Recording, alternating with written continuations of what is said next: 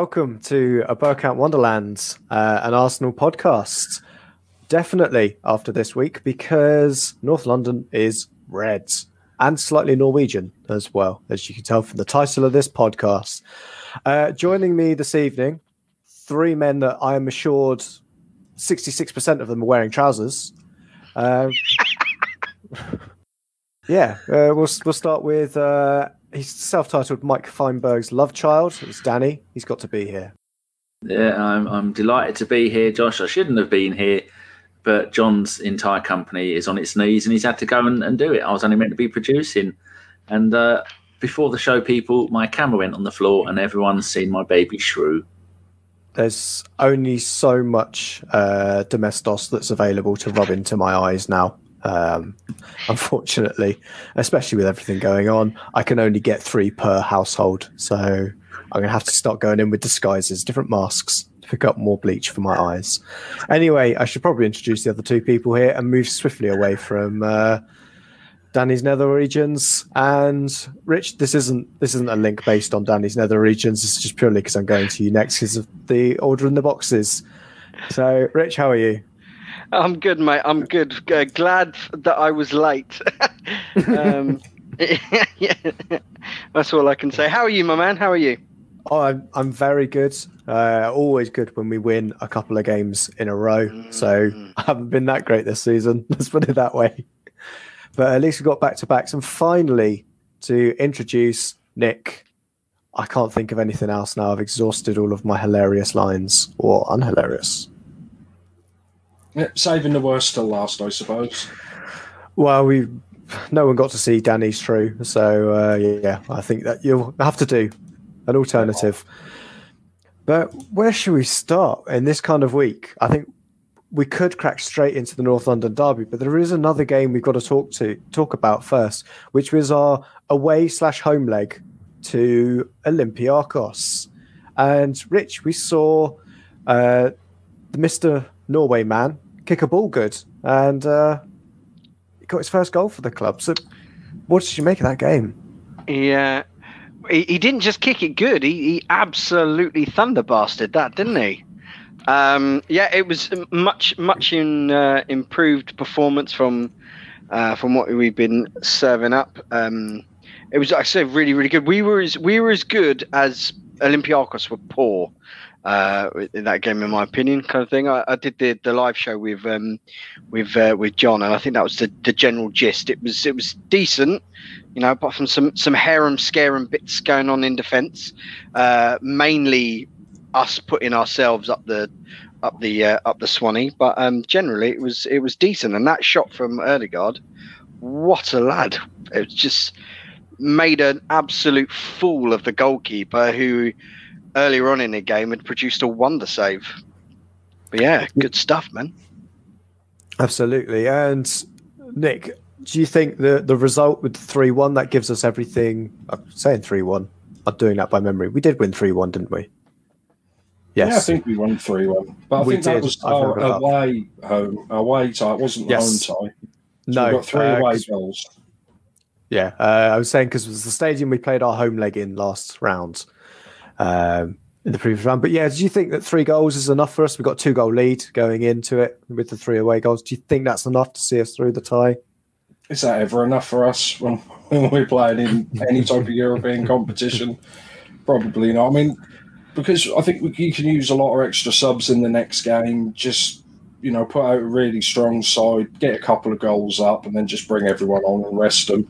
You know, I think if they score first, they might start getting a bit excited and start kicking us. So we just got to finish them off as quickly as possible on Thursday. Yeah, absolutely. And Danny, anything else for the Olympiacos game from you? Because the exciting bit is the North London derby, isn't it? Uh, you know when you are you're out shopping and then you see one of your exes and you look at them and you think you either miss them or you shudder and go, oh. Every time I saw Sokratis, I went, oh, and then realised, oh, thank, oh, I had a moment there. I thought he was playing for us as he's running around looking like he's got no fucking idea, like a 60 year old man when he's still only, what, he's about 22, 23. I just, I'd see him, I thought, this, This is why he's gone because he's a fucking liability. He's absolute dog shit, and he doesn't know what he's doing. Much like the whole of their team, they were absolute shit. And in the preview show, which I did with, uh, I can't remember because I've done so many shows. I predicted three one, and so uh, yes, I did nothing with that because I don't believe in gambling. It's it's the devil's work. But they were shit, and it, we were unlucky that we didn't score more because we had 18 shots. 18 shots. And how many of them were on target? I hear, hear you asking. Uh, eight were on target, four were off target, six were blocked.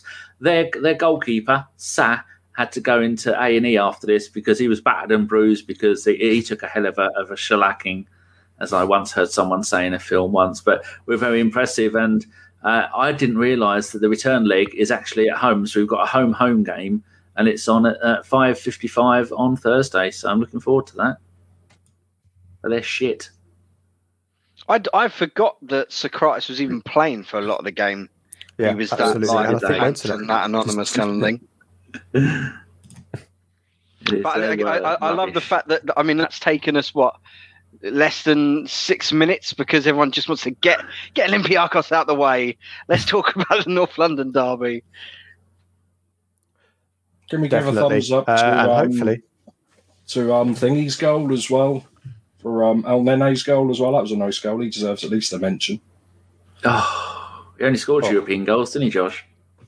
He does. Uh, it's the same as Smith Rowe, I want to say. As Smith Rowe hasn't scored a Premier League goal and has also got four uh, four goals in his Arsenal career. And yeah, what a strike from Anani. It was a bit odd that we the game was quite shit, but all of our goals were fantastic. We uh, Hmm. that's a sign that the team's improving. That we don't necessarily play good football, but we when we score goals, we score great goals. We saw that against uh, quite a few teams this season. They go, "That's a beautiful goal." I think there's the Leeds game. We scored two or three really good goals in that game as well, and that's when you tell me we only scored two. But either way, the number of really well played, accurate shots and timed uh, goals that we're scoring makes me happy makes me enjoy watching those moments. But there was a there was a point when I think it was one one, and I had the tweet ready. What the fuck is Arteta doing, bringing on Rennie? This is why we don't win games. And I thought, hold on a sec. I'm going to go and I don't know, eat some cake or whatever it is I usually do. And by the time I'd wiped the, the sausage cake from my lips, bang, he scored a goal. Delete, delete, delete. Elneny, what a substitution! I think the same was said uh, with Willian uh, and his him coming onto the pitch as well. So I think that's a man who has not received uh, praise at all this season, but somehow has got five assists in what was it, five games up until that point. But it's like a But- fungi, isn't it? No one really likes a fungal Yeah. infection, but once you get going, you get quite used to it, and it, it does well. like foot foot disease. What's that one? Athlete's foot. Athlete's foot. He's the human athlete's Maybe an, foot. an analogy a bit too far for me, but yeah, I'm not, I'm not sure that's the metaphor we should be going for. But Just picturing uh, Arteta sure. running, rubbing Canesten cream all over Willian now. It's not Yeah, nice. There you go. If anyone's had a fungal infection, uh, feel free to send Chris pictures of it now that he's back on Twitter. oh, that's a spoiler. That was my shout out for for later. That yeah, after the North London derby, miracles really do happen, and the pirate is back to What do you mean plaguing. your your your secret? How can it be a secret? He hasn't shut up about it. He's done. He's made up for six months of no tweets in one afternoon. Guess who's back? All right, Eminem, back in your box, Treacle. No one missed you. Don't worry, the French league's back, and uh, I'm yeah, sure I was going to say I'm sure. I'm sure he'll get banned soon enough. Don't worry. Anyway, where should we start? The North London derby. I think we'll still keep teasing, like a fluffer, a, a set that John frequents maybe once or twice. Let's talk about Aubameyang and that boy getting stuck in traffic. Um, where should we start? I think we'll go quickly uh, around. Everybody answer this one word question, one word answer, a one word question. Never get there. Should he have been dropped for being late? Uh, Danny, No, I've seen Okay. the photo. all right. Uh, Nick, would you have dropped Aubameyang for being late? No, you don't cut your nose off to spite your face for things like that. And Rich, Yes, but there are caveats to this. My answer. Oh, oh More than right. one word. That is more than one word. But you know How what? you, Let's Josh? keep going into it. Um, do I think it was right? I bloody think it was I the- thought you'd have thought about the answer before you asked us. That's true. Uh, yes, I think he was right to drop him. Um, no one is 50-50. bigger. No one's bigger than the club, in my opinion. In that one. And Rich, do you want to expand on your caveat of? Well, well, just because um, f- from what we've been hearing and stuff like that is this isn't the first time it's happened. Um, uh, and it's you know it's n- not a first offence. It's happened quite often, and by all accounts, um, other uh, uh, a couple of senior players were were, were quite in favour of, of of this to kind of not knock him down a peg or two kind of thing, but you know you have standards and you have rules that you set out um, uh, that everybody must comply to, kind of thing. And if it's like I say, if it's once, that's fair enough. But if it's a, a habit and, and continue, you need to set your your stall out. You know when, or you know when do you do it? When otherwise you just lose the dressing room, you lose the players, you lose all authority, and, that's you know maybe that's uh, uh, uh, why we ended up with um, uh, with a messed up dressing room, people doing what they want, saying what they want, um, not playing when they didn't want, and things like that. Um, ultimately, you know, Arteta has to live by the sword and die by the sword. He put these quote unquote non negotiables down. If you break the rules, you kind of have to suffer the consequences. Um, so, I mean, I.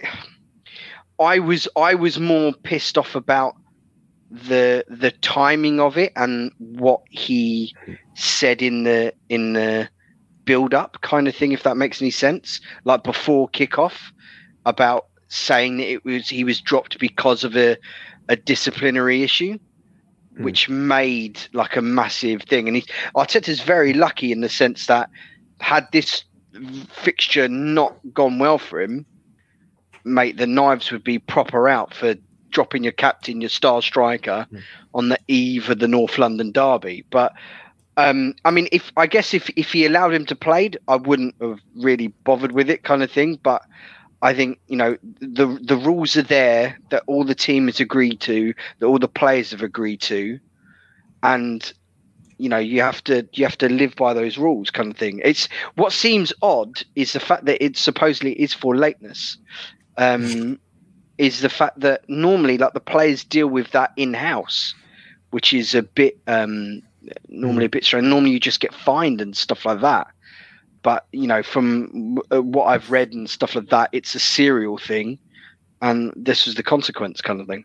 Is that him in traffic? Is that the Yeah, You I think that's him on the the bike. Someone did took a picture and they date stamped it and said this was this is why he was late because they've got all this uh, um, low traffic network or whatever it's called in London, and it's an absolute fucking nightmare and nobody can move. So I think that's either him on the bike or him in that polo because I can't see any other, or maybe the Ford Focus. For people at home um, not not watching this, there's just a picture of all the traffic, and I think that's uh, McLaren or Koenigsegg or or something like that, and it's, It's the, very slow. uh. It's the Ferrari, the Ferrari. That's what he's currently driving. Oh, the now. LaFerrari. Here's a Yeah, LaFerrari. Like Rich was saying, this has happened before. Uh, Mm. And someone I was listening to um, a I don't know what I was listening to. I probably dreamt this, and uh, they were saying that uh, in, at Dortmund he got in trouble because a couple of times when training was over, he didn't even bother the warm down. He just got in his car and went home. And he, he has been a bit of a. It's not really troublemaking, is it? But it is concerning when your captain should be the the first first there and the last to leave, shouldn't they? Well, so, so, sorry to butt in. Supposedly he did that as well. Supposedly he didn't stay for the warm down. He he Well, left. at Arsenal. Mm. Yeah, after the North London derby, the game, he didn't do the warm down. Allegedly, he zoomed out. He was like he was gone. I think twenty three minutes or some stupid arbitrary like that. Twenty three minutes after the um the full time whistle, he didn't he didn't hang about. Um, which Maybe kind to of beat the traffic. maybe. But I mean, it, that it, that doesn't bode well. But I've seen Hmm. pictures of him training today, and he looks happy enough. So Yeah, I think it's obviously hindsight is 50 50 or 2020, not 50 50. get my uh, things the wrong way around. But yeah, hindsight's twenty twenty. So obviously, looking at it now, I'm sure there's a vast majority of people who have swayed from saying no, it you know it it wasn't right to drop him for that because you need your best players for especially a game like the North London Derby have kind of moved to well it worked out all right. But that shows some serious cojones from our manager Nick. And uh, I know you said you don't want to you know um, cut your nose off to spite your face. Do you think it was still a bit odd that he made the bench? Yeah if you're gonna kick him out for disciplinary reasons. You should have just sent him home. So if you don't want to play for Arsenal, go away. And yeah, it's just irritating because you've got Arteta, obviously the manager, Mertesacker is there. You know, you've got two ex captains of Arsenal. They know what it's like to be a captain for Arsenal. You know, per Mertesacker, it was obviously, you know, he was like the debt collector there of people being late and fines and stuff like that. And it's just a shame it, it came to that. I mean, we've always worked with someone – who always seems to be late and get away with it. And then that one day you're late for whatever reason, you you know you've had a car accident or whatever, and you just get grief from your management. It's not nice, but they should have done some. You know, the players should have basically all surrounded him long before this, and just sorted out between themselves whether or not he gets punished. He has to sing silly songs and clean the showers in a leopard print thong or something. I don't know. You you do not. The whole point of being a professional footballer is to play football, and to not have him there available. So, like you said, if Lacazette had missed that penalty, we would all have completely different ideas, and I, you know, it shouldn't have got there. And that's the sort of stuff we want to keep in house. I don't know. I think someone leaked it, didn't he? Was it was it Ornstein leaked it? Uh, I think it came from Swedish newspapers had said that he was late, but Arteta said in his pre-match conference that uh, not press conference, pre-match interview that Aubameyang wasn't in the starting eleven for disciplinary issues, and then I think people worked out that perhaps, yeah, I think that photo certainly helped that Danny just put up of him. I can't remember where that is. Um, somewhere hill. Um, it is um, bad though because yeah. you know it's a Sunday there isn't as much traffic as there would normally be because we're on mm. lockdown. You could get up at eight o'clock, have a nice lay, and he's still got eight and a half hours to get to work. how do you how do you possibly be late? And you know, a yeah. captain, you are late if you're not half an hour early than everybody else. That's the mentality yeah. you should have. Yeah, and that's but, where I totally agree with it. That if depending on what how late a Aubameyang was in the grand scheme of things, like if he arrived at the same time the rest of the players did, I think that's slightly different to you know, yeah. Um, if you do you should... think Arteta was there after any player? do you think Arteta was there before anyone else? Oh, Arteta should be the first one there. He's probably, uh, you know, I wouldn't be surprised if he camped overnight at the Emirates. He seems like that kind of man that would be there, yeah, first man in, unlocking the, unlocking the gates with Edu, so to speak. Um, I think that's that's the kind of timing that uh, Arteta should be there, and especially for a game as important as this, is you've got to have everybody there, everybody towing the line, and it's an important day for us. And let's get into the game as well. Um, where should we start with it? Um, should start with the first half. Uh, Rich, do you want to talk us through that kind of first half? Because we were completely dominant in, for the first 20 minutes uh, as per previous games. But where'd you go from there? Um, it well, it was everything that, you wanted from an Arsenal performance, really, apart from uh, scoring an uh, early goal or anything and getting the first goal. Um, although supposedly that's a bad omen in North London derby, but um, uh, it it was it was brilliant. It, we were we were on it from uh, from the minute one, and uh, the thing that I really enjoyed about it was we were dominant in possession, but it was it was aggressive uh, possession. It was progressive possession. We were actually doing stuff. It wasn't just keep ball between the centre backs and going in in the old arc of frustration. It was we were being we were getting in behind them. We were pulling them apart. You know, we were we, every every person looked like they were on it. Um, Emile Smith Rowe was just absolutely fantastic that first half. Him and Tierney uh, absolutely tore Doherty a new one. Um, mm. it, it, you know, if uh, everybody Ødegaard with his pressing, his chasing down, his his just his movement, finding little pockets of space. Uh, uh you know, it was they did absolutely nothing, and I was quite surprised at how passive Spurs were. Um, and I don't know if it was because that was kind of part of their game plan that that classic Mourinho just sit tight, do nothing, wait for a mistake or something, and just capitalize it, or but I think it was maybe a little bit of that, but a little bit of the we were just on it, which is what you want to see uh, from Arsenal, let alone in a North London derby. You want to see that blood and thunder. You want to see the and and and not just not just running around like headless chicken and stuff. It was sensible. It was smart. It was pressing when we need to. It was getting into shape when we need to. Um, it was, you know, sometimes knocking a ball over the top, but it was smart passing, pulling their players around. Um, I think on Monday Night Football they highlighted um, Emile Smith Rowe just the intelligence of the boy. Whenever he would um, he would look really passive and look like he's not getting it. And as soon as just as the ball was coming towards Tierney, mate, he was off and he was running. He was making space, and it was just it was absolutely brilliant. So it was it was kind of a massive sucker punch when um, that Git uh, scored the goal that he did. Well, I don't know how anyone we... else saw that saw the first half, but yeah, Nick. Uh yeah, talk us through how you saw that first half, and then we'll eventually go on to, um, yeah, that guy scoring the first goal.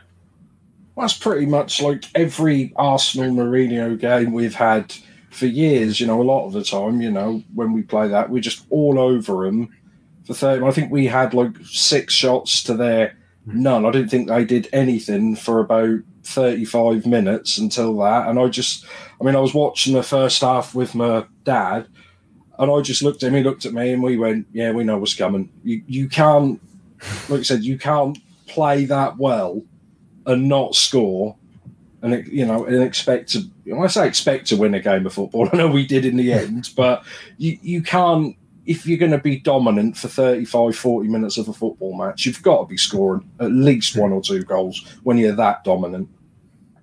Yeah, I completely agree on that point that we were all over them. And for the kind of shots that we had, I think one of the big key things I saw was our kind of players behind the main striker were just popping off more shots. I think we saw it against Olympiacos. I think Smith Rowe mentioned it in one of the post match interviews. I can't remember it's for Olympiacos or for North London Derby that Arteta's just told them to, to shoot more. It's like, Danny, all those questions we finally got got them in the mailbag. they finally arrived at Highbury House. Bloody Royal Mail, it's five years late. Should we shoot more? they've, they've listened to Should We Defend More, and now six yeah. months later, the Should We Shoot Mores have turned up. What they're going to do in four years' time when they get get get a letter saying get rid of Ozil. I think that one. I send it by carrier pigeon. That one's already. That's there. They've shot it, eating it, and he's he's out for the season. You told me an interesting thing about Özil, Josh. That he's not getting paid for this season at, yeah. at Fenerbahce.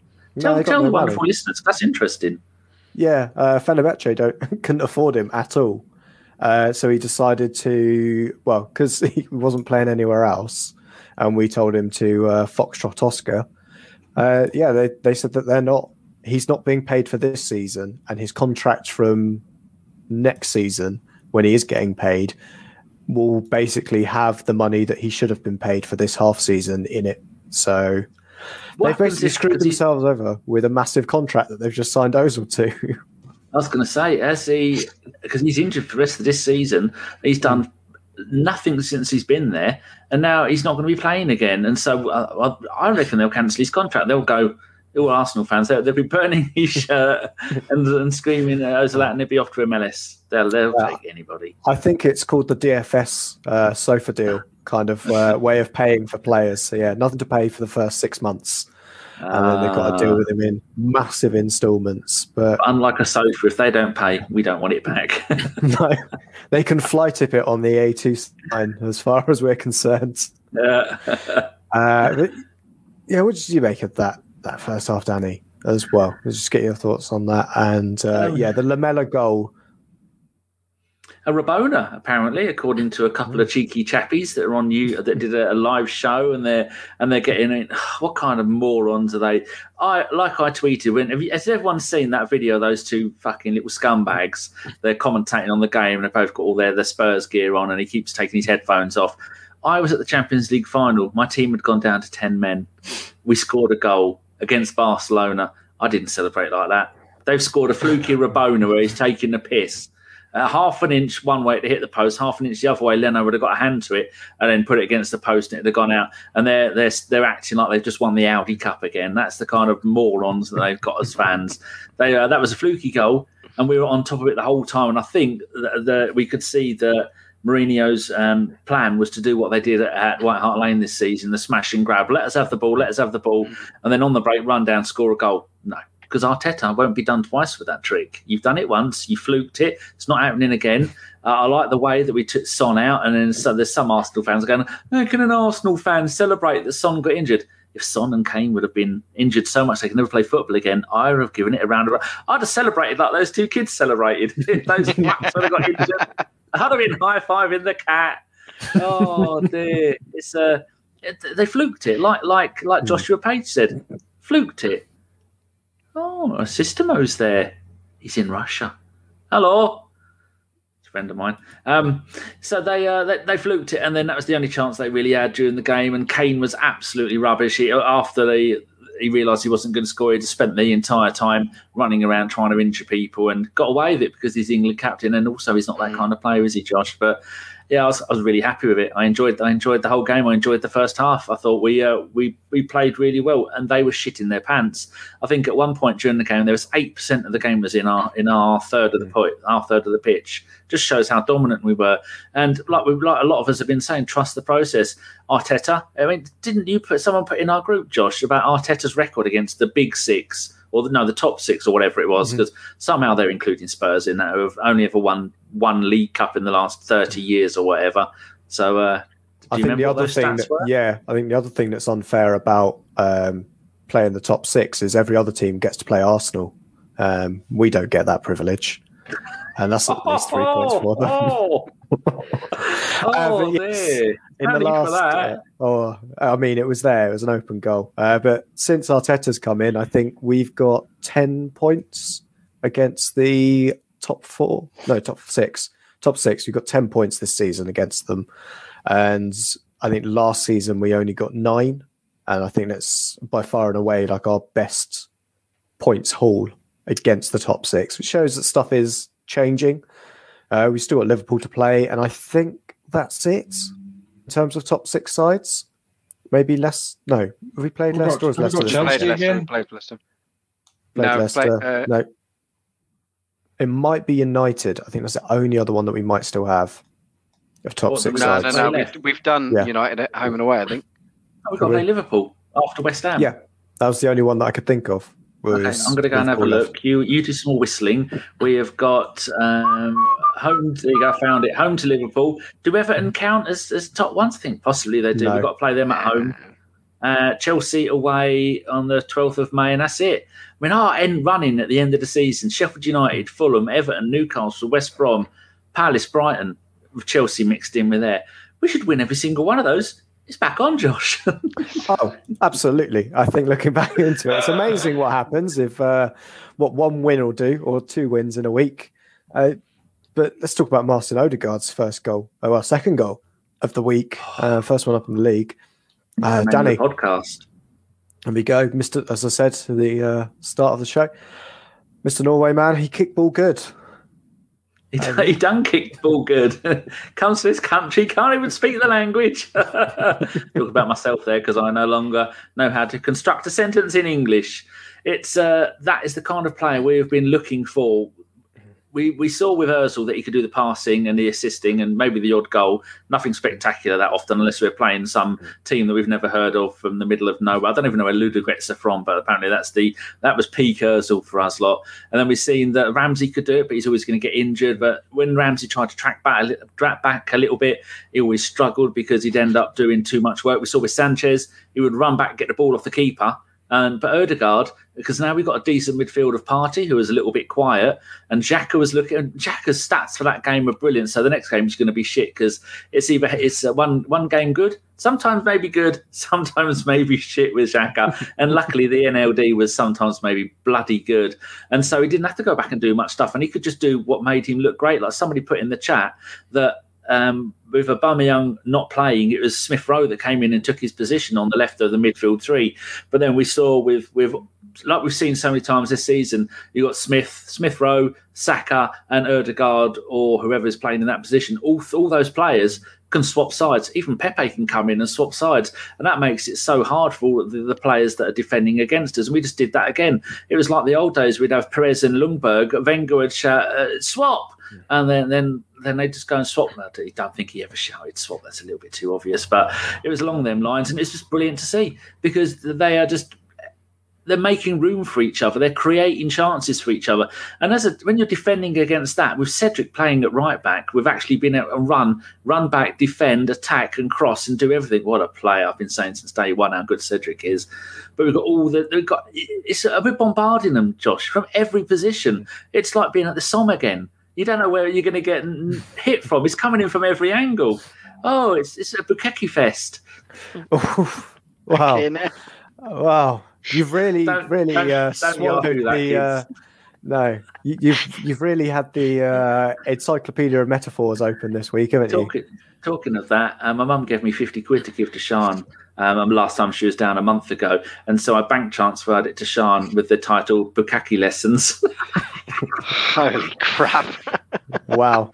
Do you need? Actually, no. I'm not even going to ask about. Do you need lessons for Bukake? I think we just swiftly move on. I think it's um, a type of um, like uh, raw fish, isn't it? I think so. I think that's what I've been told. Some something to do with I don't know. No, Won't even go there. Move on. Let's let's down. I think we should we should might, move on. You might have, have to make this a, a, a, a, Bergkamp Wonderland after dark episode, maybe. Oh. I'm going to put myself on mute. I'm sorry. I'm going to sit in the corner for three minutes. yeah, think about what you've done. Uh, well, let's just go into the second half because I think it's the best thing we can do at the moment. Is just ignore everything else that Danny said. So what do we think about? Um, oh, actually, Luke Howard has said Thordegaard. I believe, and Danny could probably correct me, that Martin Odegaard's middle name is Odin. I'm 90% sure that his middle name is Odin, but Danny will do this and come back in instead of Thordegaard. Um, but anyway, Rich, we'll go into the second half. I've got to try and remember which way round they come. Let's talk about the penalty first penalty or not a penalty? Let's just uh, on the scale of Jermaine Jenas's saltiness to sane human being, was it a penalty? It was it, even if it wasn't a penalty, just the fact that it it, it, elicited the uh, response of of uh, Jermaine Jenas throwing all his toys out of the pram. Uh, it's a bit good enough. Um, I say yes, it's a penalty. Um, I, I, I, I, in a way, get a few of the things about saying about you know the fact that he he completely whiffed his shot, Lacazette. Um, but Sanchez cleaned him out. You can't you can't you can't clatter into someone in the in the penalty uh, penalty. If he even if like he got the shot off and he hit the shot, it doesn't it doesn't matter whether or not you touch the ball or not. If you take someone out in the penalty area or anywhere on the field, it's a foul. So I didn't, I didn't, I couldn't see what the issue. Like if that was the other way around, I normally put the barometer on of if it was the other way around. So if that penalty went against Arsenal, would I have been upset about it? Would I have had you know been up in arms? And I don't think I would have done. I would have been cursing the Mustafi or Luiz, who would have, because they're the two most likely, I would imagine, of making such a challenge. Um, I would have, uh, I would have been more annoyed at them because you know it's, uh, it was just, it was, it was reckless and it was you know, he wasn't in control of his body, and he he clatters into Lacazette. I can't see the ball was still on the pitch, so the ball was still in play. I I, I for me it was a pen. I don't know about you. Oh, it was just like seeing. For me, Sanchez is. Uh, got to get this right. He's from Colombia, so he's the Colombian Mustafi. Uh, that's he's so reckless. It was inevitable, and of course it's. Uh, yeah, of course it's a it's a penalty. I don't. Nick, did you watch Match of the Day? Did you watch the meltdown from uh, Yeah, I thought- Venus? I thought that was hilarious, especially um, Martin Keown just grinning at him, laughing at him. But I, I, and I've seen some of the reactions to it, like the ref watch on Sky, and they say, "Oh, because Lacazette fluffed his shot into the ground, it's somehow all Lacazette's fault." I'm like, "Well, no, he ju- he ju- you know he jumped and pretty much kung fu kicked him." straight into his leg. There was no, you know, the ball wasn't there, so there wasn't no attempt to play the ball. And I, I see what he was trying to do, which is for happening for years. Basically, as someone is shooting or just get the shot away, and this has been going on for like probably 20, 30 years, for some reason, defenders get away with just clattering people. You know, if you can go back and watch pretty much every one of Thierry Henry's goals when he used to swing out to left, cut in, after he'd get the shot, it'd just be completely wiped out. And the ref isn't going to say, oh, he scored, but I'll bring it back for a penalty because that's what he's done. So for some reason, they class that as a free hit. But it's, it's that- that's what Tony Adams always used to call it, didn't he? Yeah, Tony Adams hit. used to call it a free one.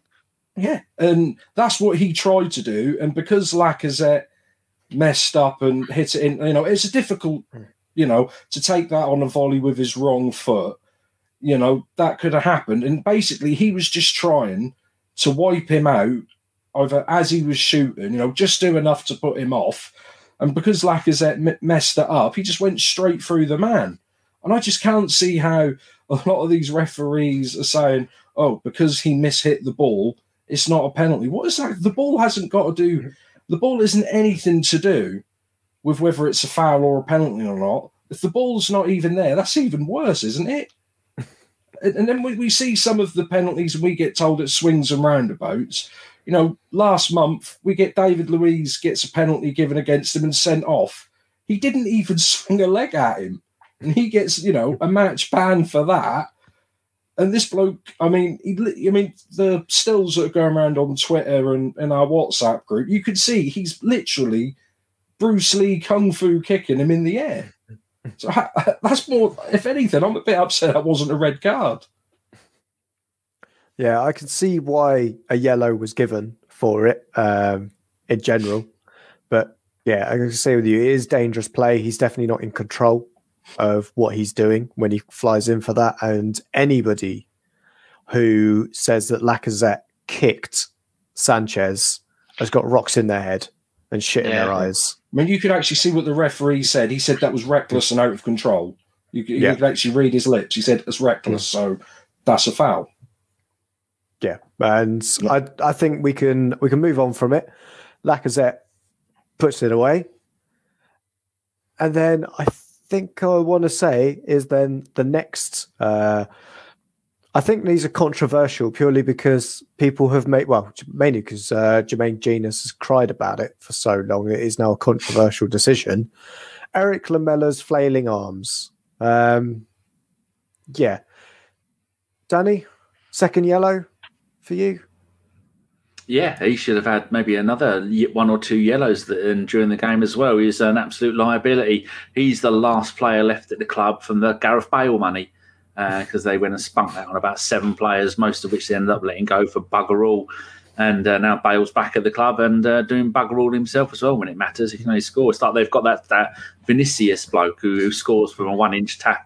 Tap another useless player they've got, but he was he's still he's a liability. He he at times went full Mustafi, Xhaka, Kolasinac at times, and they think, oh, because he's not playing in Italy now, son. You, you're you're rubbish. You've you've fluked a goal, but a little, mm, mm, well, I don't know. Was it? Did you think this pass was showing up? We've, we've moved over that, and now you thought, oh, there you go. I'm the big boy now. I'm going to run around the pitch, do whatever I want because I've got uh, I scored I scored a shit goal that some that they're going to go on about for a while, and then acted like a twat. And I'm surprised if that had been Arteta or any decent manager, you'd have looked at that and gone, "Now we're going to have to take him off because this bloke's a liability and he's going to get another yellow." And yeah, should have had another, should have had three yellows that game. But I think uh, on on whole, the referee did did manage the the game quite well. Which I always think that in an North London derby, you do need a referee that is going to be decent. And if anything, I'd say we got the rub of the green at times. I'm not sure what green they were rubbing, but they rubbed it well. Normally the green and money. What? Um, I didn't say that. Ah, yes, corruption. Mm. Didn't, didn't say that.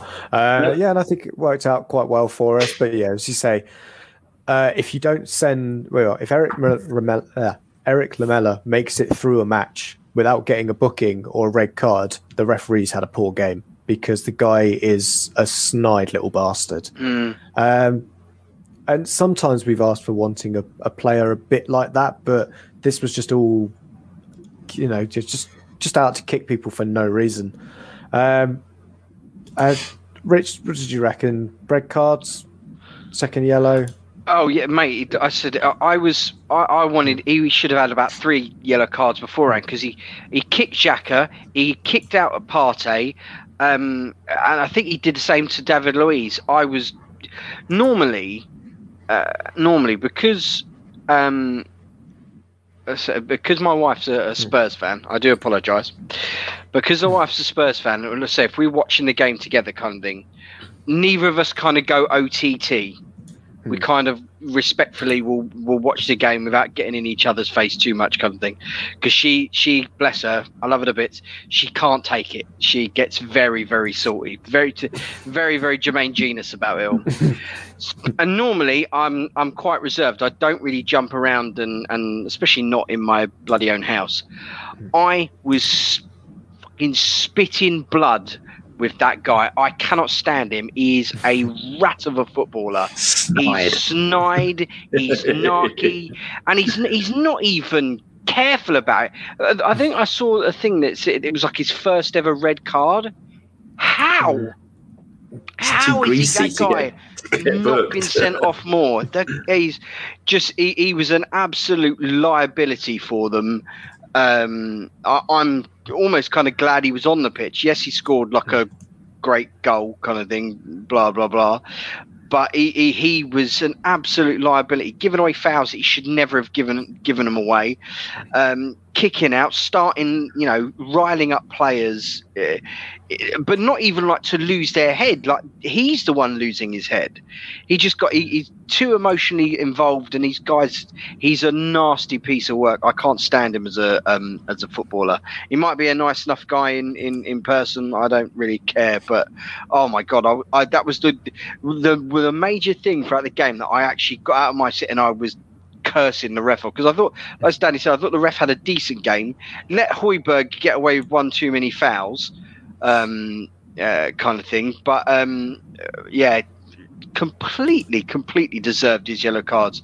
Um, the first one, I know, like because even I think Jermaine Jenas tried to say that the first yellow card wasn't a yellow card not only did he come in from behind and take the Partey, he comes, he's got his other leg, sweeps out Partey. How is that not a yellow card? And in the second one, you whether you're trying to defend and shield the ball, that's all well and good. You can't put your hands in a player's face. It, mate, it deserved yellow cards. Deserved yellow cards. Yeah, I think uh, on the post uh, game show that we did with Chris and John, not Chris, Carl and John. Uh, sorry. What was it? No, it was Carl It's and easy Chris. to confuse those two. Carl and Chris. It was John that was in there for no reason. It's because he's missing today. Uh, Oh, yeah. bless him. so Nick, uh, Carl said on the show that he was surprised it wasn't a straight red for Lamela's, uh, ar- you know, elbow in the face of Tierney. Do you sit with that as well? Uh, I've certainly got a tinfoil hat theory of why he only gave a yellow. Yeah, I, th- I mean, I'm thinking if he'd have gave a red, that maybe VAR would have tried to overrule it or something.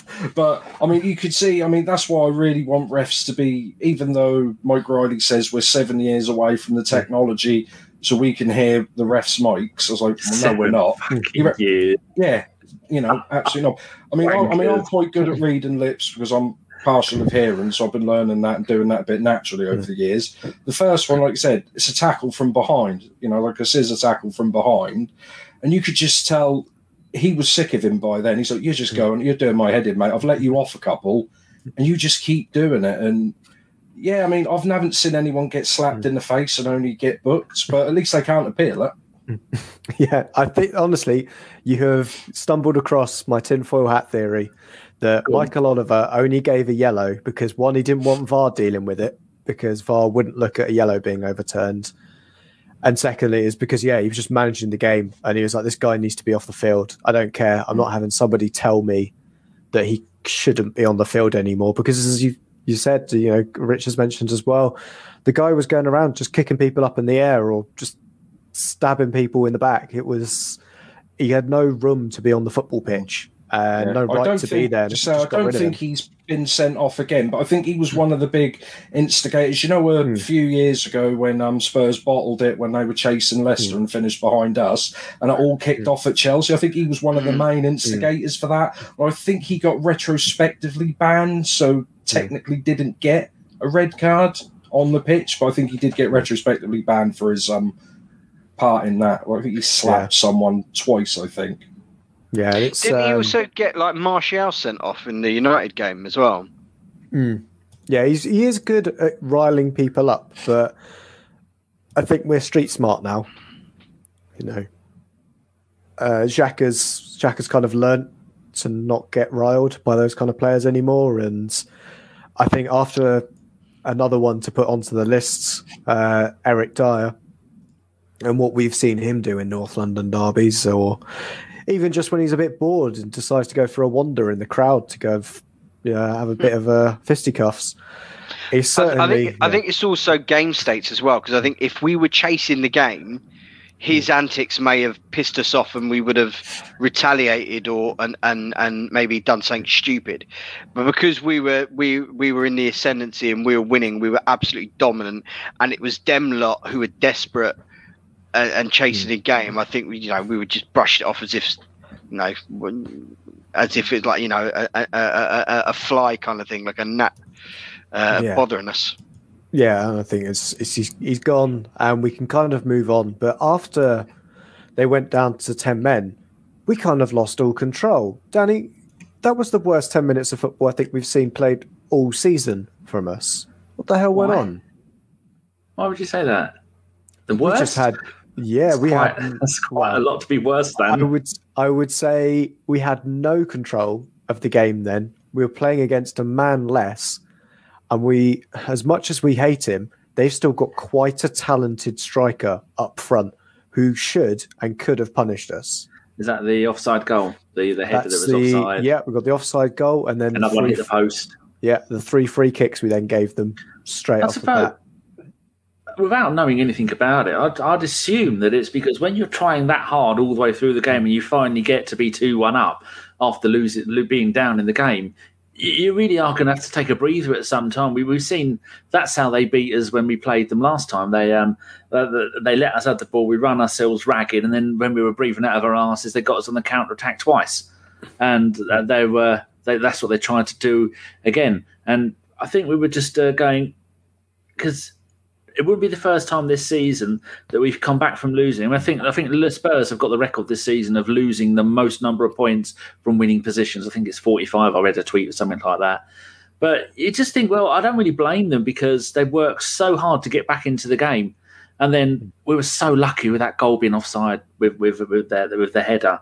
And you've got to be panicking. It like I think um, someone just put in there said we were panic. Yeah, we were panicking because you can't you can't run 90 minutes flat out like that which is why we made the substitutions and they were decent substitutions sensible ones which helped um, solidify the game but i wouldn't say that was the worst football we've played all season i was worried I mean, more. Are you sure that maybe you only felt that way because we were beating the scum and they, they looked at times like they could have come back in? Do you reckon that maybe highlighted or heightened? Absolutely, I think absolutely that that was that was into it because we deserved to win, and they did not deserve anything from that game. They deserved nothing from it, and Yeah. it, it looked like we were gonna we were gonna give it to them. Um, um, I kind of mentioned his name already, But should we talk? Um, I'll come to you, Rich, first on this. Harry Kane versus the entirety of our defence, and the. Um, I know he's a big fan of NFL, but you should probably keep that kind of tackling to it, right? With the uh, challenge on Gabriel. That was a nasty one, wasn't it? It was really. That was another one that I was absolutely up in arms about. Uh, he, he's a he's a devastatingly good striker. The, he's an, a phenomenal player, but what a horrible, horrible player he is as well. At the same breath, uh, just you know the dirty, snide fouls, the dives and stuff like that. And that's not that's not even me being bitter because I can I can you know, I know it's not a thing to to praise um, them for anyone who plays for for them up the road, but uh, he, you, you, know, you'd be you'd be either having a laugh or really, really blinded to say that he's not a phenomenal striker, that he's not a phenomenal player. But it's just it it annoys me that the the, the, the dirty side of his game, the constant bumping into people, the constant um, uh, drop into the floor, like initiating contact, drop into the floor, and that one that was really really bad. That shoulder charge um, uh, against Gabriel, and you know, I do they still do the um, if it's not in the match report, can you can you still hmm. be retroactively charged? Yeah, if they don't it, see it, yeah. The, the ref says that, if, yeah, the ref doesn't put it in the match report. It didn't happen. As no, not not if he's England captain. You can't. That's one oh. of the rules. That's the other bit. That was that was so bad. It was late. He in no way, shape, or form tried to play the ball, and like you know, he shoulders him, and it's like head height that he catches it. Like if that happened, not being funny, if that happens in rugby, right, that's a red card. That the ball's oh, it's nasty. Even like say in the slow motion when you see Gabriel, I mean Gabriel's head snap back. It's a vile challenge. It's really, really nasty. And the, dislocated his shoulder there. It's really, really bad. And it's I'm astounded. I know he's the England captain and, and all that sort of stuff. I am astounded that no um, sports media outlets have picked up on that at all at all. I, Why would they? Know, they've they've let him get away with the um, jumping up in the air and deliberately falling over players and then injuring players and all the other shit that he gets up to. It's just the Alan Shearer um, scenario all over again. Mm. Dirty, cheating fucker who's England captain does fuck all on the pitch. Quite, I mean, Shearer in 16 games for England without a goal. It's just the hmm. FA. They, as, as we hinted earlier, they may or may not be corrupt. If you're England captain, you're going to get away with whatever the fuck you want refresh people's said, memory for what he said back then in the nineties with old um, the old uh, Scotland manager Neil Lennon when he was going to get retrospect re- retrospectively banned. When I mean, if you Google that, off the ball, he just turned around and booted someone in the face and like knocked him hmm. clean out. And he said, "Oh, well, if you're going to ban me for playing, you know, in the league, I'm going to have to not be able to play for England." So they just didn't bother and let him. Then they hmm. just bottled it and let him carry on. And you know that was assault. He should have been arrested for that. Like John puts here, not even a mention about it after the game or Match of the Day. Are we surprised much? Just look at what they did after Lacazette got injured in the last game, and he went down and screamed, and they all rolled around on the floor after the after Match of the Day, the closing credits of Match of the Day. I think it was Shearer and Lineker dived to the floor off their chairs, and Ian Wright just sat in his chair pretending to dive a little bit but yet they won't do anything for Harry Kane. That's why people don't watch Match of the Day because you're biased fucks. And go, I, I, can't remember even the last time I watched it. That's why when we don't, when I don't watch the game, I haven't seen it because I refuse to watch those fucks on Match of the Day. And even Wright is getting on my fucking nerves because he should be on our side over this, but he won't. But I was surprised they didn't even they didn't even mention it on um, Monday Night Football, where mm. they hmm. did like you know like Match of the Day. It's it's it's a short, much shorter format, and um, I've I've heard that they don't even the, the, the pundits and that don't even pick out the the clips and replays that they show. It's all uh, you know predetermined for them, kind of I thing. they used to though, didn't they? Oh, I've, I've read somewhere that they, they, they don't. Oh, they, now they, I don't know yeah. now.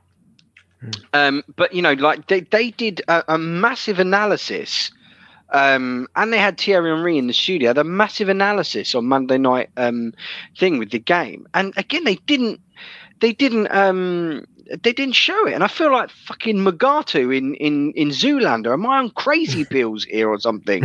what is like? Why is no? Why can nobody see what this guy does? Why is I and I?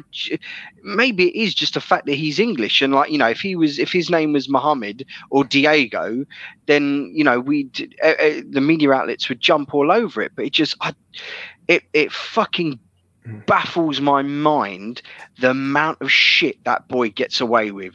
His his his whole like ninety percent of his game is is cheating. He's either bumping into other players, he's either taking them out of the air, uh, dangerously taking them out of the air. And like there, I, there's there's like a compilation doing the rounds of like four different times that he's done that, where he, he looks at the player jumping, backs into them, and then you know falls like he's a, a, a, marionette puppet that's had its strings cut. And it's so dangerous because sometimes it's so dangerous. It's Like a collarbone because you, you can't control once you're in the air you can't you mm. have very little control of how you land. Again i don't want to keep going back and, and talking about the egg chasing but you do that in rugby it is a straight red card. It is your responsibility to um for uh, for your care of the the player that you are tackling. And it, it, I, I would imagine it's just it should be the same in football. You you you you you shouldn't be able you shouldn't be able to do that and, and get away with it. But seemingly he does. I just i ah oh, and I'm, I'm, I'm going seem like i'm going around in circles here and just ranting for the sake of ranting but it just it really really pisses me off with that guy. It really really does. Yeah uh, there were so many parts to his game that were just irritating frustrating. And you know the only reason he was doing that on gabriel was to injure him because he'd mocked him out of the game I don't think we saw anything from Kane until that last five minutes. Because I think the work that Gabriel and uh, David Luiz did, they were superb at the back for us, I think. And Gabriel with the last minute, uh, yeah, header, not off the line, but certainly it's a, it's a match match saving header and clearance for us. I think he was superb during that entire game. But we'll move on from the North London derby and look towards our next couple of fixtures. Oh, before you do, Josh, could I yes? just say super flies, but Kane will get hauled off in a major competition. He, he, won't get away with this in the World Cup, will he? Any of that oh. bullshit. He'll be off in the Euros. He'll Wayne Rooney it. Uh, you know, Cristiano Ronaldo will know right. Got something on him. Yeah, he will cost England a um, a title, and it will be in the Euros. It will be in the semi-finals, and he'll he'll go and get someone. He'll injure someone, and he'll be out. And hopefully, he gets vilified and people absolutely castigate like him for it. Yeah, like Beckham, like Rooney did. I think it just yeah, he's got that in his locker, and it's going to happen. Um, and personally, I wouldn't have him in an England squad, even though he is a phenomenal player. I wouldn't be starting him because there's better players than that. I'd have a different starting um, or forward line than have that guy up front. But anyway, yeah, you've got the name on the back of your England shirt, though, ain't you? Oh, Dirty boy. I haven't got any names on the back of my England shirt.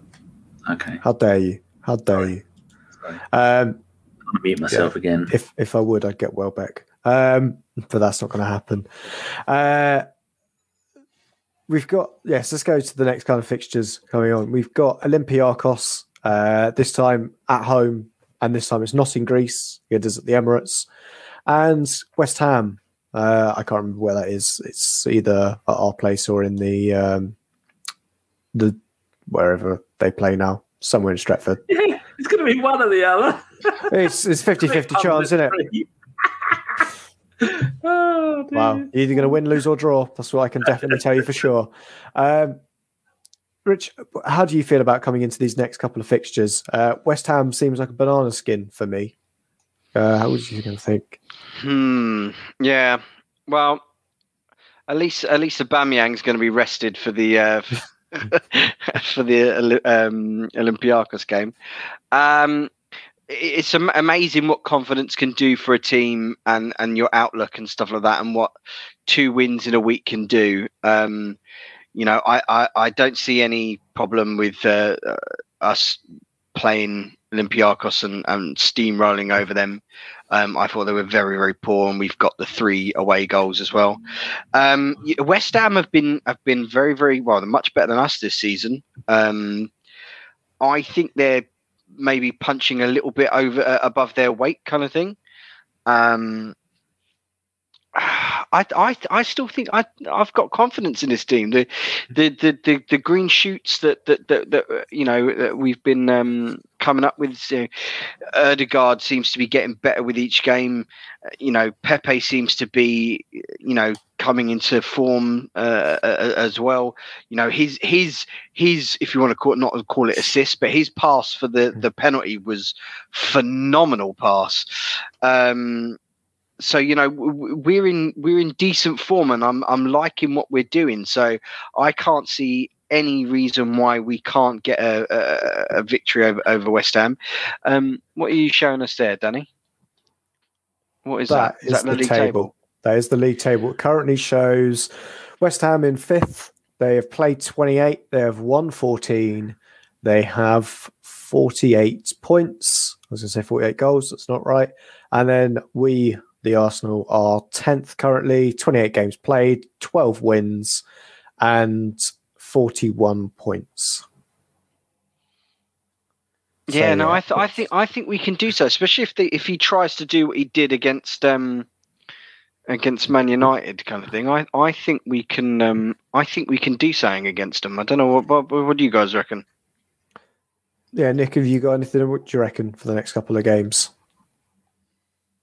Well, that depends. I suppose the um, Olympiacos game that should be done and dusted, hopefully by half time. And I thought I thought that was Monday night football game, but I think I looked on there apparently a Sunday, but I thought it was Monday night football. But let's see, West Ham, they're one of these sides that seem to have a better away record than home record. I mean, this league's been completely flipped this season, whereas usually you've got 15, 16 teams in the league have got brilliant home records compared to their away. And this one is completely, you know, the other way. But West Ham, they're just they're an oddity. They're not like really good up front and really crap in defence, or vice versa.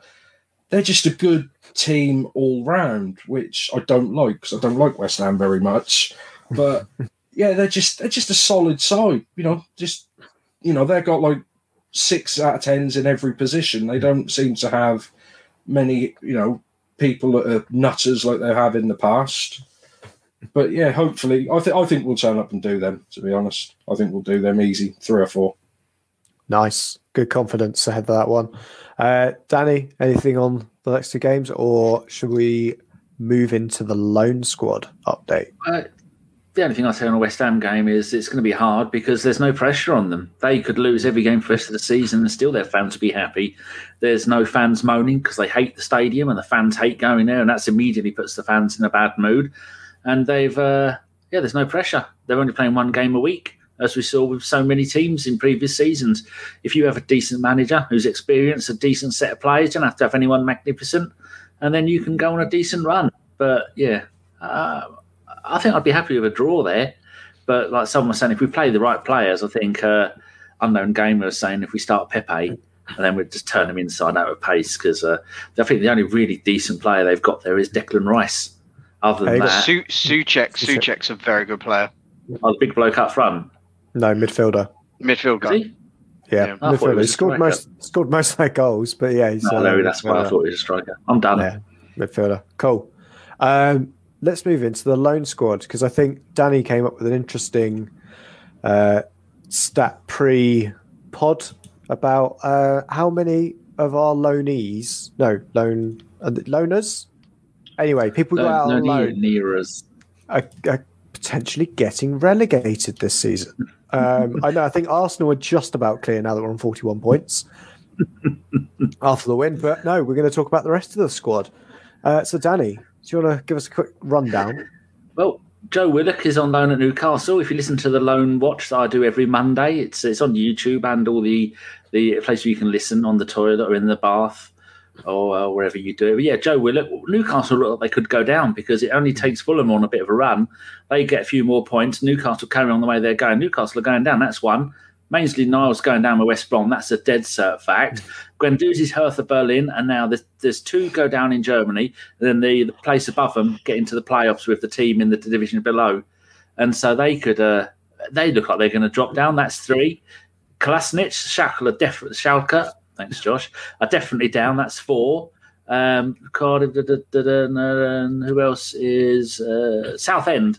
Southend are about to drop out of the league. That's five. That's if they do have relegation there. And the one below that is Zech Medley at Kilmarnock. They are bottom of the Scottish League. Six players could all possibly get relegated. Is that an award? It might be. Uh, uh, Matt Smith has obviously just lost his manager as well recently. Charlton Uh, their manager. no, Charlton. Um, was it? Lee Bowyer has gone to Birmingham I heard after Birmingham they got rid of the after they yeah after they sacked Karanka. Um, yeah, Bowyer then.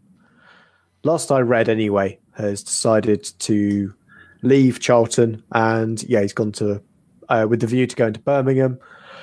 I would imagine someone we saw in the studio on Monday Night Football might be eyeing up that Charlton Athletic job, whilst um, he was potentially homesick.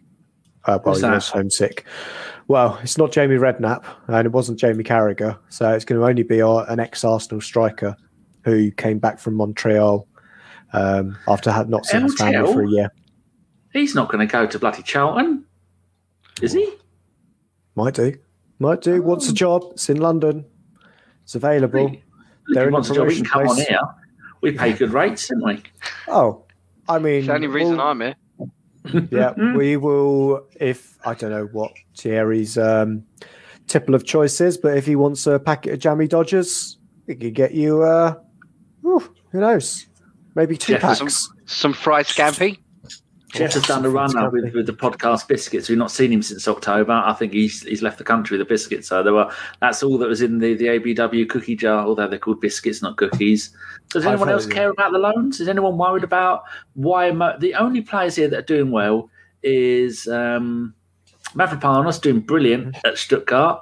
Saliba is next level uh, at France. There again, as we all know, Josh, it's uh, Mhm.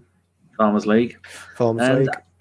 Um, Ballard is playing regularly for Blackpool and getting really good ratings, but Mhm. that's a third tier of English football. Harry Clarke is is doing all right, but he's back at Arsenal at the moment with an injury. So McGuinness was doing all right at Ipswich, from Yeah, what I've heard. He's been playing all right. Ben Sheaf, I think, is going to Coventry on a permanent after this anyway, because I think his Oh. contract's up. And Yeah. it's Osei-Tutu, isn't he injured for the rest of the season? about 20 games. So is Yeah. Tyrese.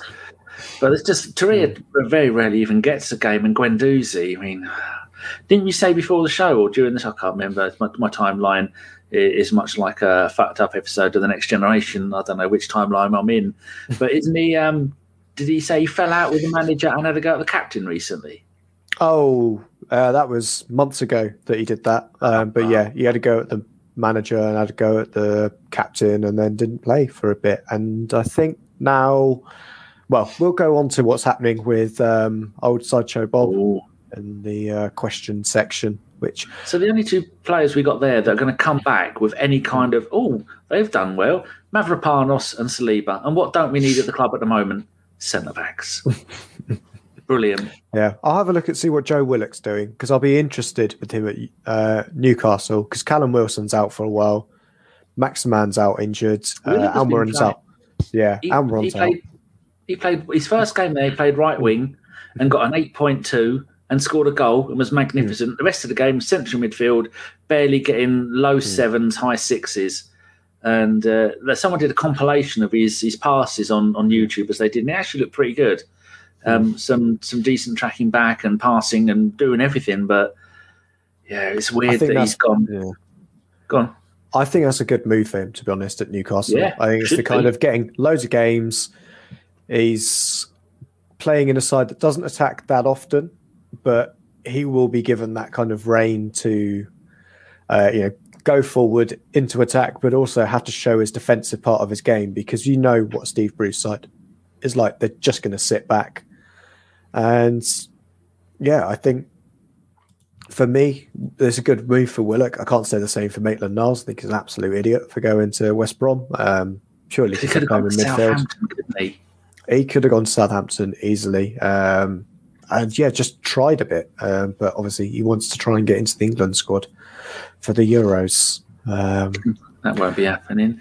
Mm. But we're looking at the, the league table and seeing where Newcastle and Fulham are next playing.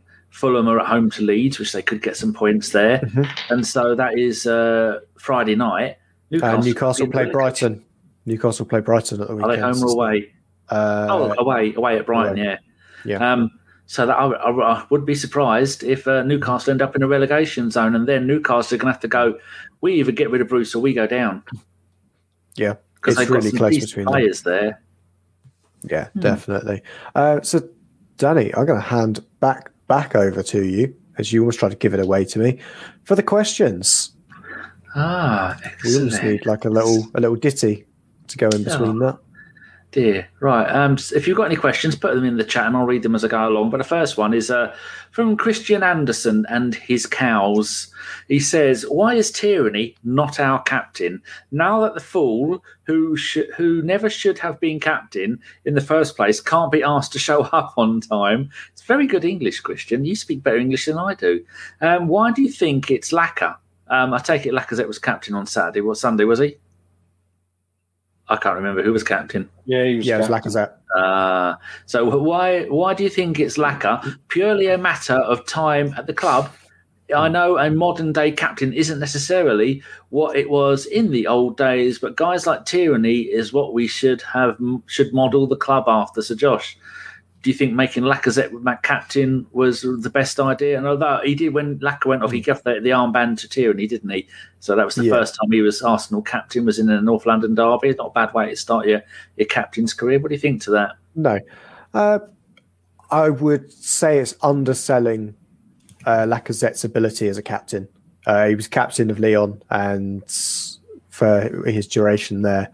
And I think he was also captain Lyon then in one of the fiercest derbies in France. So he knows what he's doing in that sense of the um, time. I think Tierney is a case of, you know, he hasn't been at the club for so long. I think if Hector Bellerin's on the field, that's where the armband goes as well.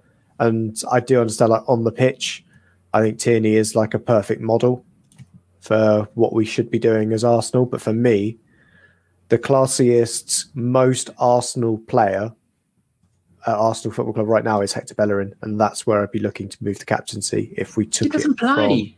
from Aubameyang. He's got a second most minutes, hasn't he, of all season for any outfield yeah, player? Done. Arteta has seen the Portuguese light. I, I still um, think there's room for both of them in the squad. No, but Zorro is the can, man now. We can totally have a captain that doesn't play football games. We've had it before. we can do it again. exactly. Uh, okay. Right, Nick. Question from Matt L. Roberts. Out of the academy, no, Richard. From Matt L. Roberts, see, I do read the tweets. Out of the academy, who would you who would you look forward to seeing next season? And a bonus question, this is can be for you, Nick. What do we do with Guendouzi? so Richard first. Uh, so the the player that are from the academy that I'm most looking for, just an honourable mention to uh, is it Ben Cottrell. Whenever I've seen him play, I've, I've thought he he looks way injured. beyond his years. Bad injury He's injured. Yeah, he just had surgery or something, didn't he? Mm-hmm. Yeah, I saw the tweet. Um, uh, but my my the one that I I I think has got the most promise and I really really like the look of is um, I know it's it's a fairly obvious one is uh, Miguel Azeez? Um, I, I, know he made his, his proper debut in one of the um, Europa League rubber games but I I think he's got so much upside. Um, he seems so calm under, under in, in possession.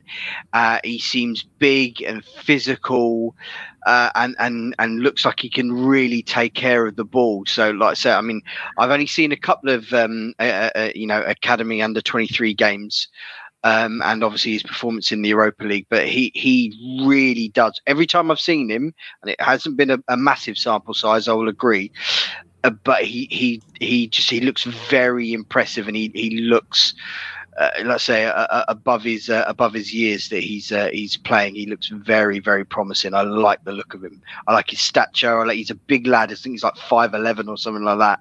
Um, but he's he's proper built as well. Um, and he, like I say, just he's so calm under pressure. So he would be my pick for the uh, academy starlet for next season. When you were describing him as big and strong, I had um, Sinitta's uh, song playing in my head. Right, There you go. So That's that's what you- so macho. Is that that one? That's That it. song? That's the one. Josh, what have you done to your camera? Has it gone low Uh, I dropped the definition on it. Yeah, I dropped it to low res because uh, I was getting a bit. It was getting a bit choppy uh, from various different streams, and I didn't want to assume Yeah. that my Yeah. internet would go down. It'd be left again. That's forever the pro. Nick, do you remember the question? Got Guendouzi. Oh, I thought you were asleep. I'm sorry keeping you up. yeah. Yeah, what, what do we do with him? Yeah. Well, when he comes back, we're just going to have to send someone just to talk to him and just give him a reality track and smack the shit out of him, really, because he's a good player and he's ruining his career. You know, we've had, you know, not just Arsenal, you know, like with Bendtner and you've had Balotelli, just been so naturally gifted and they've just been absolute bellends and ruined their career. I mean, yeah, they might have a few million in the bank, but, you know, I mean, I was going through Bendtner's book and stuff. It's probably the same with him. He's just been told at such a young age how brilliant he is. He's better than everyone else because he probably was playing against, you know, kids he was way better than. And now he's jumped up to playing with the big boys. He's still got that same attitude. So if they can knock that out of him, then, you know, there is a player there and they, are, well, they either will or they won't because you know, I honestly think like Bendtner's probably you know Arsenal's best striker talent wise we've we've had since we've been at the Emirates, but he just completely wasted every. You know, and I'd put him up against Lacazette, Aubameyang, even Van Persie. If he wanted it, he could he could do everything. But he was. I mean, you should read his book if you can get it cheap out of Poundland soon. But the, stuff he got up to, you think, wow, you absolute moron. How did you have all that, uh, you know, in your hand and you just threw it all away because you fancied yourself? I mean, he does say that in the book. He realizes now at like 33, 34 what he did. That's too late now for him. It is a shame because he was right up there with Podolski with the giving it large to the mm. away fans and mm. fucking up everyone who come up with him. If you're watching Mr. Bendtner or anybody in Denmark knows him, he, I'd love him to come on the pod and he can say shit and bug out as much as he wants and swear all the way because, you know, I, I remember that game, Josh, and uh, well, you probably you're all old men now. That game where he's played up front with Arshavin for three or four games in a row, and between the pair of them, they were fantastic. But then Wenger had a made big part in playing ruining his career by playing him out wide left. You can't do that. He Oh. did it to Podolski, Arshavin, Bendtner. That seems to be the the the the, the, the um the decent players graveyard, Josh.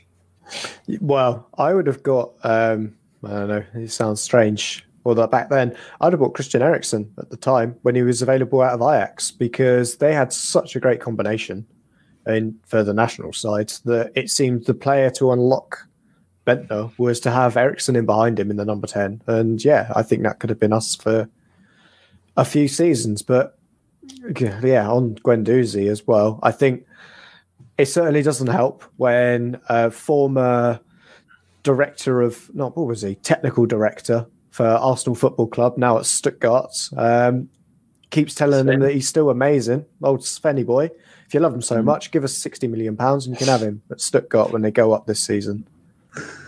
Yes. Uh, while I got you, um, question for you from Anth- Anthony Lawani: Is Ced- is the Cedric signing no longer seen as an Edu favour to Kia? Because these turned out to be Oh. probably one of our best free transfers ever.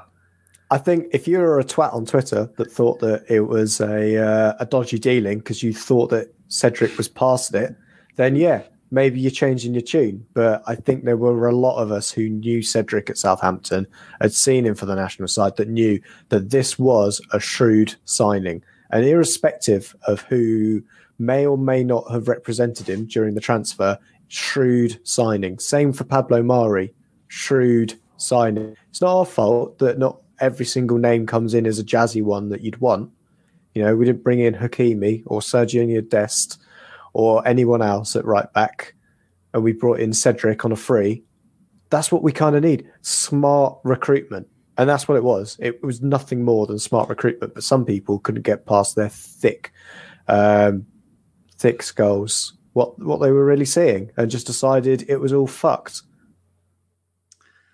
Fair enough. Right. Uh, this one for everybody. Alfredo from Twitter says, rank the most hateable Premier League managers of all time. How high does Jose land? So while you lot are picking your top three most hated, I'm going to say I don't hate Jose at all. I think he plays the game. He is much like Triple H. He plays the game. He plays it well, and is one was one of the best managers in in 20th 21st century or 20th century. I suppose it would be 21st century, wouldn't it? Football and he, he does it, and he's not going to do it anymore. And we will see when Man City smash Spurs in the League Cup final coming up soon that uh, he's going to win nothing for these, and then all the money they've spent on him, and they're going to have to get rid of him, and it's going to be hilarious because it's going to bankrupt them. But the manager I hate the most ever, Alex Ferguson, didn't really like him as a person, didn't like the fact that he cost Arsenal so many titles and that he had all the refs in his pocket. Fergie time, people. You look at the game against Sheffield Wednesday, they were losing 1 0 at home, I think, and then they were losing by a goal at home, and then the referee played something like seven minutes of Fergie time until Man United scored two extra goals and then went on to win the league. So, um, anyone got a, a, manager they hate the most or a couple? Just, just let me know. Just shout. Yeah, well, to say you hate them, that doesn't mean you don't respect them. You know, for their job they do. Yeah, well, I mean, let's say Mourinho because he's just a twat and always makes it about him and then blames the players. But I mean, it's similar with Ferguson because there's something he did years ago which really rankled me, and it wasn't. It was off the pitch where I think it was 2003 when we drew against Leeds or something, so they won the league.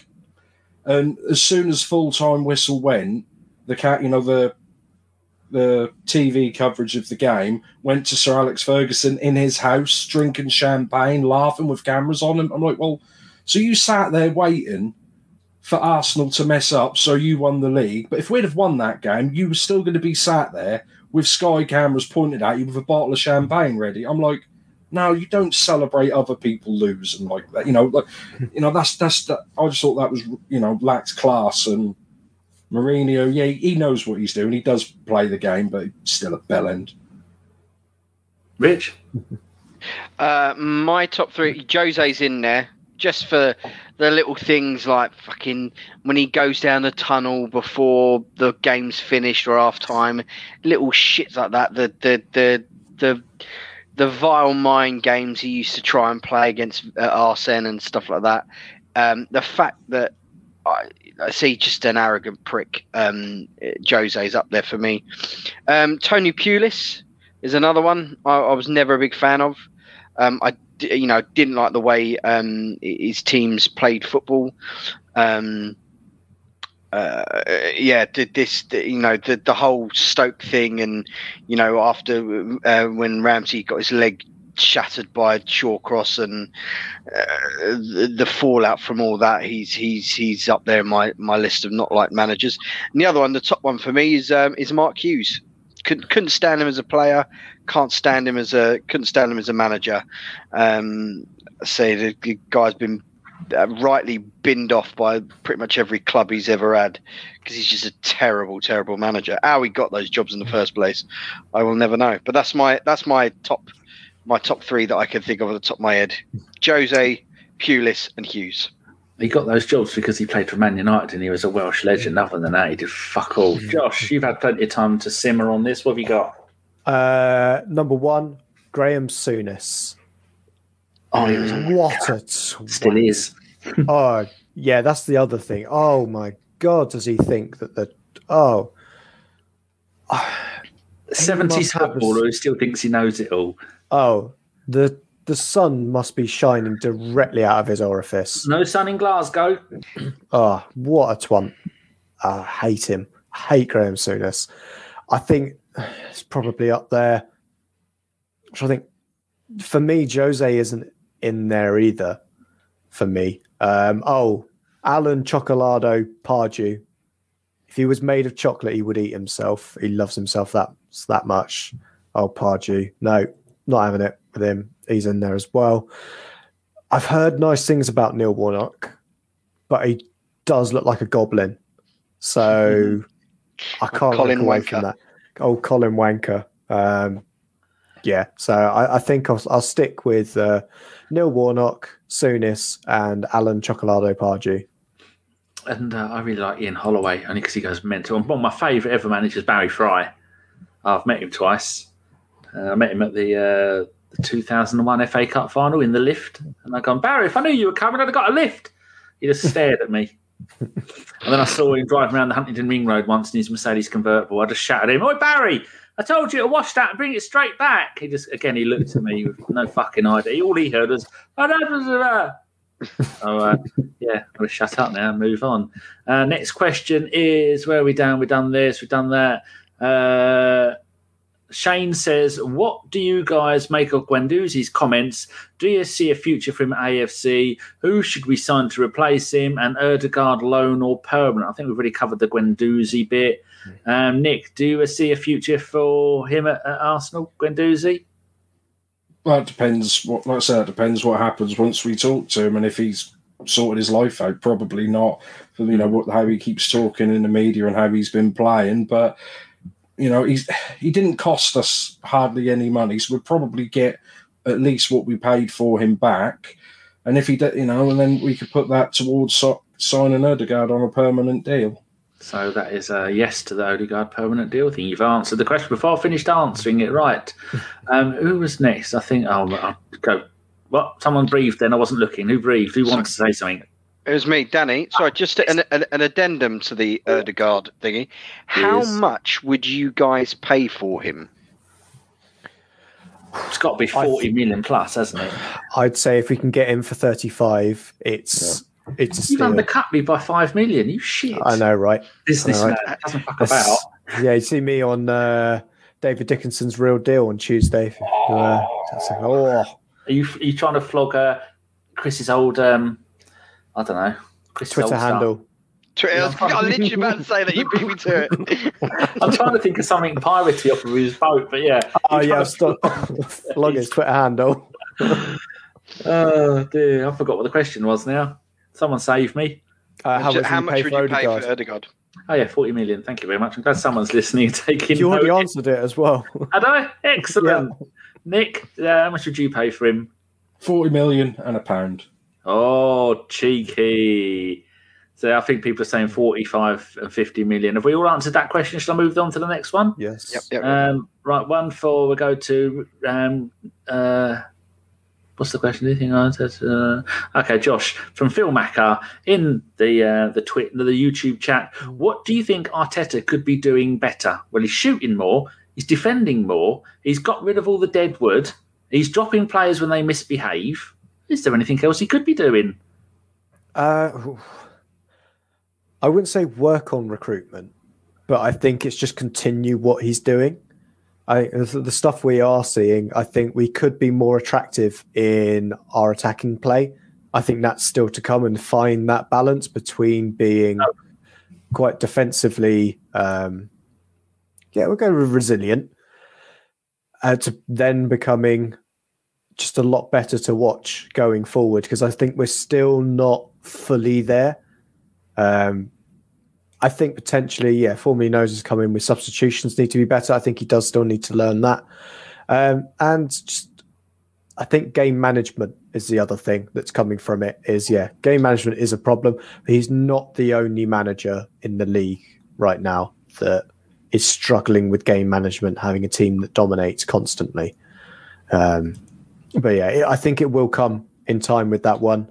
Substitutions, I think it helps if the squad is smaller for him. If he has fewer options, then he won't make so many strange ones. Like we didn't see Martinelli on the bench, and I know a lot of people would have seen Martinelli as an options. Um, and I think Willian has shown that when he does come on, that he can offer us something. Um, not necessarily the sub we want to see all the time, but you can at least see some logic behind it. I think the only thing I'd add to that is um, stop playing out from the back. It's all well and good saying you want to do that, but there's no. It's like me saying, uh, from now on, we are all doing this po- this podcast in Brazilian Portuguese. I can want it. It's not going to happen because none of you know how. So I'm Well- going to do it. I'd say on terms of kicking out from the yeah, I'd say kicking out from the back uh, or playing out from the back. the only other option is we play it long, and we aren't winning the ball in the air constantly. We're going to turn it over more, and we're going to put more problems on our defence by not playing out from the back. Yeah, Xhaka might have a brain fart and kick it against Chris Wood once in 100 games, but 99 times out of 100, we're doing well. And we're playing out from the back is you can see why we do it. I think we do need to look at the personnel that are in there. Like I don't expect David Luiz to be first choice centre back next season, and I don't expect Xhaka to be first choice in our midfield either. I think it's working on the player's mentality rather than uh, abandoning a footballing f- philosophy that's working for us. I agree with that. Right, Richard Avon Teddington from our chat on the YouTubing says, "Who do we rotate for Olympiacos?" Uh, well, like I said, Aubameyang's nice and fresh. Um, so I, I, I, could, I could see uh, Holding and and Mari uh, coming in, um, in in defence. Um, you know, uh, Partey has looked very leggy. I, th- I think he's struggling to. Uh, I think he's not fully fit, and he's also struggling, not struggling to adapt to the league, but he's he's obviously like it's m- more physically demanding, I think, than maybe La Liga is. Um, just with the, the, the constant pressing and and and you know uh, short sprints that you have in you're having to make in the Premier League. I think he's he's another one that could probably do the rest. Um, if Saka Saka's got the twinge on his um, on his hamstrings, obviously he's not gonna gonna be playing. I would imagine. Um, so you know Pepe coming in to start, Willian maybe. Um, like I said, you, we we've got the three goals, so you don't need to and like I said, they were so poor, Olympiacos. I don't think we need to have everybody still in there, but you know, you've got the likes of Hector to come back in. You know, he was rested um, the other day. I think I say the the left back situation is a bit of a worry. It's you know, it's a lot of um, minutes we're putting in on on Tierney, uh, but we unfortunately have no alternative unless you put like Cedric. Um, uh, Cedric on on the at left back, um, but then if if you if you do that, I put me personally, I think you need a, a left footer in front of him, um, because I think you need one to go in and one to go out. Um, just because I think I think whenever he's played there with a Willian or something like that, uh, they're both looking to cut inside. They're both looking to to to to come across the defenders and into into the center of the pitch. And I think you need one, like I say, one to overlap and stuff like that. Um, so I think I think mainly it's, it's going to be the defenders. I think maybe Partey is going to be rested, and let's say probably uh, bring Aubameyang in from the cold. Would be my uh, my guesses.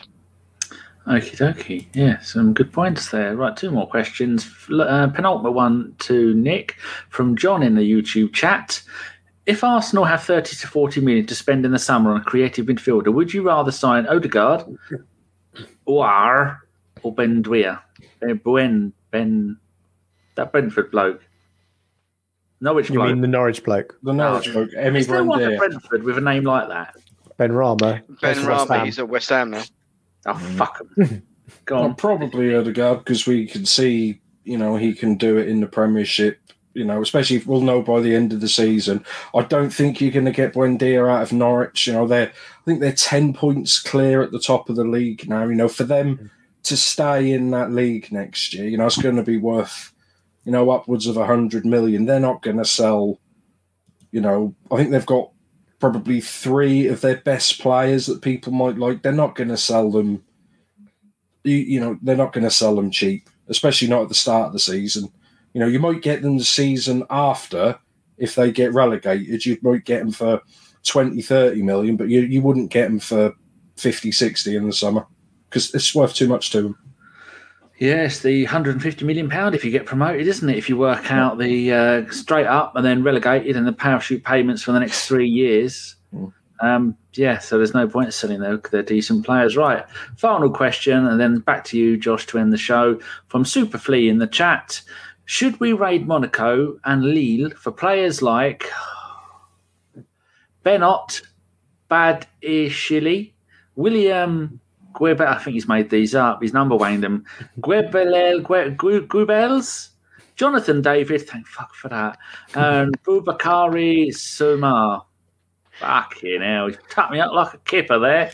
I, I I could understand at least the last two. Uh, I wasn't sure about the rest. Don't hate. There's no room in this world for hate. We need love. That's what Oh. Chris tells us.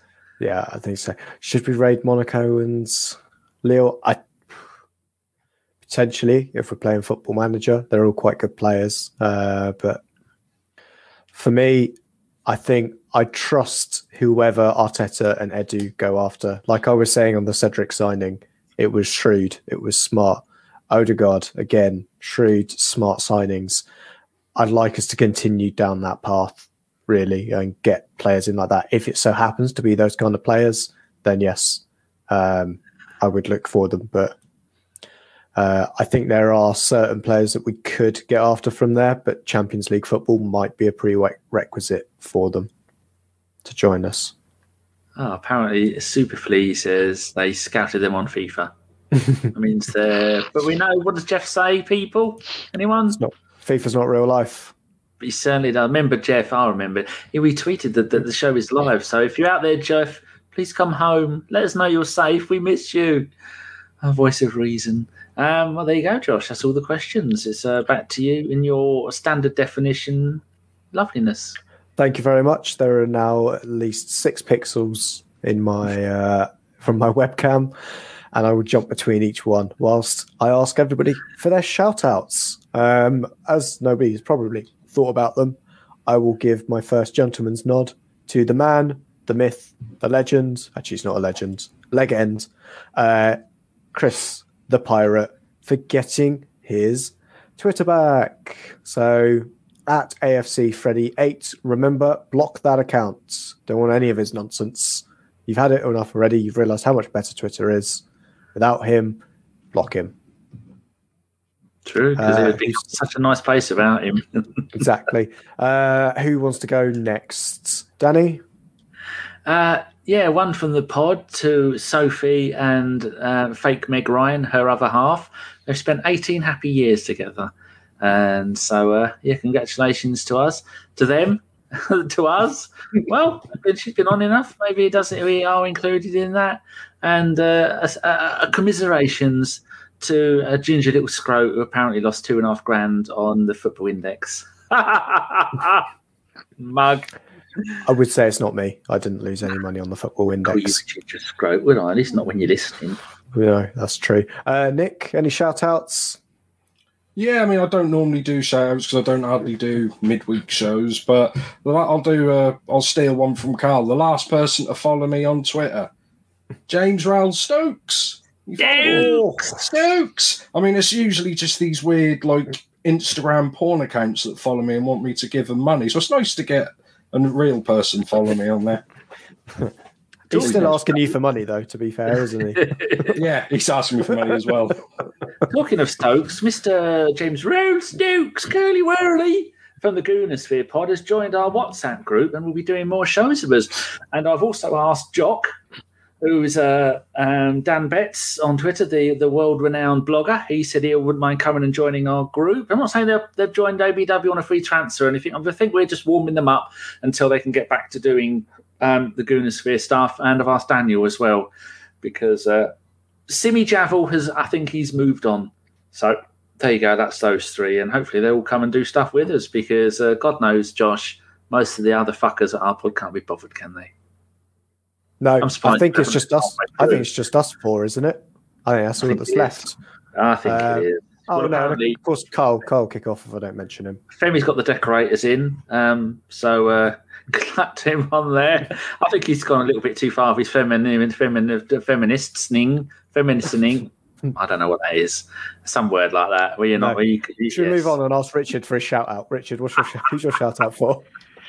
uh, my shout out is uh, for my one of my best mates who uh, lives in New Orleans. Uh, he's got the Twitter handle of um, uh, at No Laguna, Um, he's he's had a pretty uh, tough time. A couple of family members of, of him had, had passed away recently, um, and it, it it's it, they are over in Ireland, and he's you know, stuck over in the states. But um, just want to let him know that I'm thinking about him, and I love you, man. And uh, I hope it, uh, the North London Derby has uh, has cheered you up a little bit. Excellent. And yeah, everybody ABW, big shout out to him as well. Big, big love, big hugs. Uh, no kisses because we're not that lovely. Uh, right. That takes us up to oh, an hour and 40 minutes of the podcast. We could stretch it out a little bit longer if we really wanted to.